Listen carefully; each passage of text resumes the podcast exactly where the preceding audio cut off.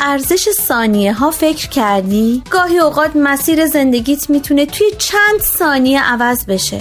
شنیدن یه صدا، دیدن یه تصویر، خوندن یه خبر همه و همه می‌تونه یه شروع تازه باشه. پس با ما همراه باش تا قدر ثانیه ها رو بیشتر بدونیم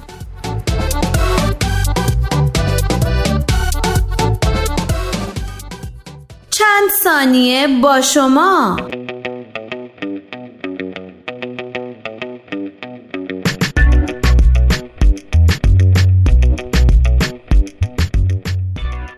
امروز می‌خوایم از آژانسی صحبت کنیم که پیشنهاد تأسیس اون و یکی از رئیس جمهورهای آمریکا مطرح کرد.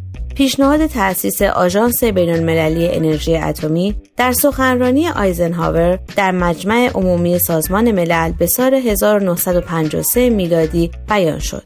سخنرانی که به اتم برای صلح معروف شد. در مقاله این گونه اومده.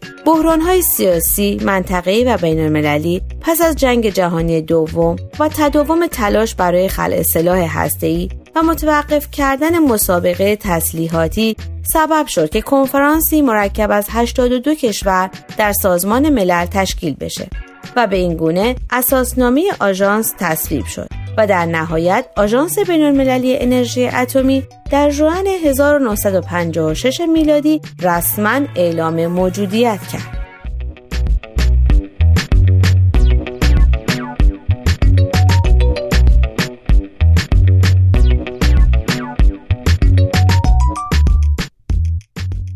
در نوامبر همون سال مجمع عمومی سازمان ملل موافقت نامه‌ای در مورد روابط و همکاری آژانس با کشورها به امضا رسوند. و از اون پس آژانس به عنوان یک سازمان بین المللی مستقل مسئولیت هدایت استفاده از انرژی اتمی رو در رفاه بیشتر به عهده گرفت.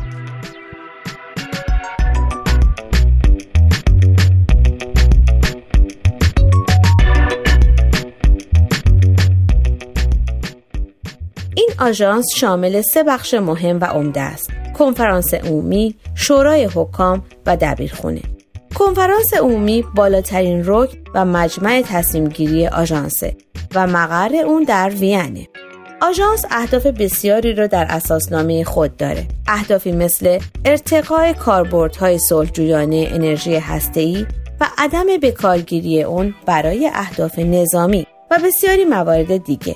ولی هیچ می‌دونستید این آژانس در مسیر مبارزه با سرطان نیز اقداماتی انجام میده.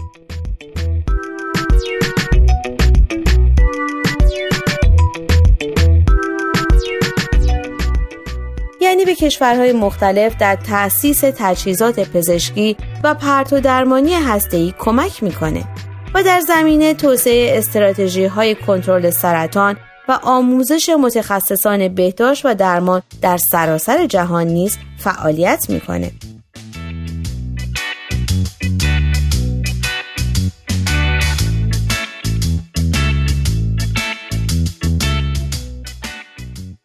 در سال 2017 میلادی یوکیا آمانو مدیر کل آژانس بین المللی انرژی اتمی در سخنرانی در این خصوص چنین گفت بسیاری از مردم از اینکه ما در مورد سرطان صحبت می کنیم تعجب می کنند.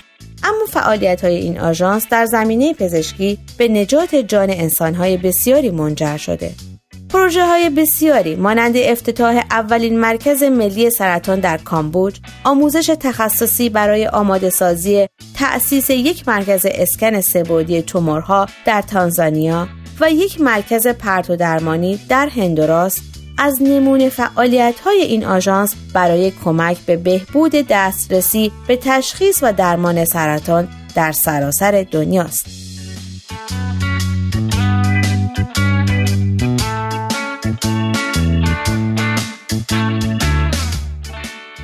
و اما سوال هفته آیا می‌دونید روز جهانی مبارزه با سرطان چه روزیه و چرا روزی به این نام انتخاب شده؟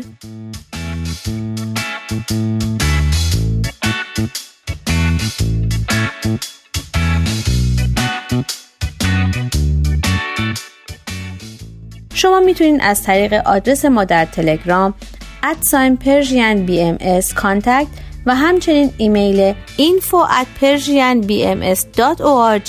با ما تماس بگیرید.